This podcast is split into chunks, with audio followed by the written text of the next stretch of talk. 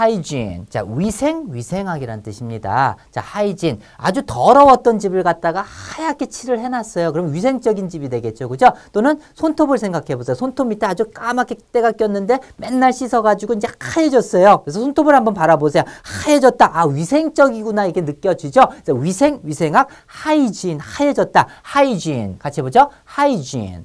자, 그리고 파생어로 hygienic. 자, IC 앞에서 강세가 바로 앞에 오기 때문에 강세가 옮겨진 거예요. 자, hygienic 하면 위생적인, 위생하게라는 뜻입니다. 알겠죠? hygienic. 따라해보세요. hygienic.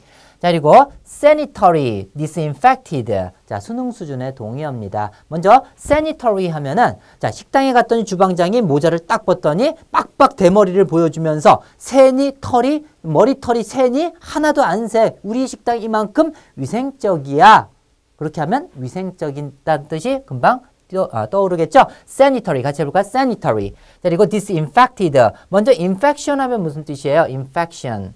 감염이란 뜻이죠. 그래서 수능 수준의 단어인데 어떻게 암기하냐면은 in 안으로 패션 청바지 패션이 우리나라 딱 들어오자마자 우리나라에 미국에서 막 건너오자마자 쫙 퍼졌어요. 그죠? 전염됐죠. 감염됐죠. 너도 나도 오 이쁘다. 나도 있고 너도 있고 해서 전염되다. 감염됐다. 이런 느낌으로 암기하는 겁니다. infection. 안으로 faction이 들어와 가지고 패션이 그래서 infection 감염. 그래서 infect는 전염시키다, 감염시키다 동사죠. this가 낫을 뜻하죠.